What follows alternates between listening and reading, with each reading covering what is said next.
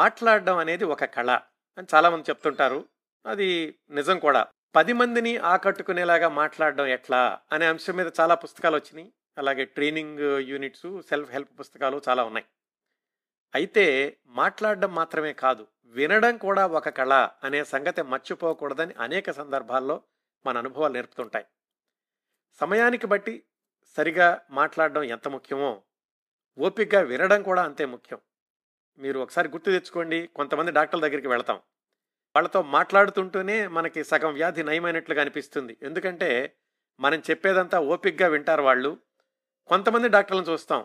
మనం మన లక్షణాలు ఏవో వివరించడం పూర్తయ్యేలోగానే ఆయన రోగ నిర్ధారణ కూడా చేసి ప్రిస్క్రిప్షన్ రాయడం కూడా అయిపోతుంది. అలాగే కొంతమందిని గమనించండి. మన ఏదని చెప్తుంటే మధ్యలోనే మాటలకు అడ్డుపడేసి మిగతాది వాళ్ళు పూర్తి చేస్తుంటారు. దాన్ని వాళ్ళు పెద్ద లోపంగా భావించకపోవచ్చు అసలు గమనించకపోవచ్చు కూడా. కానీ కొన్నాళ్ళకి అలాంటి వాళ్ళతో ఏ విషయమైనా చర్చించాలి అంటే మనం ఒకటి రెండు సార్లు ఆలోచించాల్సి వస్తుంది. దీనికి చక్కటి ఉదాహరణలు మనం కొన్ని తెలుగు టీవీ ఛానళ్ళలో ప్రతి ఉదయం వచ్చే రాజకీయ చర్చలు గమనిస్తూనే ఉండి ఉంటారు. చాలాసార్లు వాళ్ళకి వినే ఓపిక ఉండదు. అందరూ ఒకేసారి మాట్లాడుతుంటారు అలాగే కొన్ని ఇంటర్వ్యూల్లో కూడా ఇలాగ జరుగుతుంటుంది ఆ వచ్చినటువంటి అతిథి సమాధానం చెప్పేలోగానే ఇంటర్వ్యూ చేసే పెద్ద మనిషి మిగతాది పూర్తి చేసి నాకే తెలుసు అని నిరూపించుకోవాలనుకుంటూ ఉంటారు. అంటే ఇవి కొన్ని ఉదాహరణలు మాత్రమే. వీళ్ళందరిని చూస్తుంటే అనిపిస్తుంది వినడం కూడా ఒక కళ అని. వాద ప్రతివాదనల్లో కూడా ఎదుటి వ్యక్తిని పూర్తిగా మాట్లాడనిచ్చి తర్వాత మనం మాట్లాడడం మొదలు పెడితే రెండు ఉపయోగాలుంటాయి. మొదటిది తన వాదన పూర్తిగా మనం విన్నాము అన్న విషయం ఎదుటి వ్యక్తికి కొత్తలో కొంతైనా ఊరట ఇస్తుంది.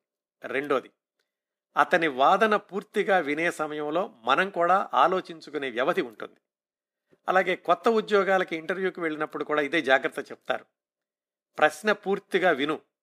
విన్నాక మాత్రమే నువ్వు సమాధానం ప్రారంభించు అని సలహా ఇస్తుంటారు. ఎందుకంటే ఆ ఇంటర్వ్యూ చేసేవాళ్ళు ఉత్తరోత్తర పది మందితో పనిచేసేటప్పుడు ఈ వ్యక్తి శుభ్రంగా వింటాడు విన్నాక మాత్రమే అతను మాట్లాడతాడు ఇది మంచి గుణం అని వాళ్ళకి అర్థమవుతుంది.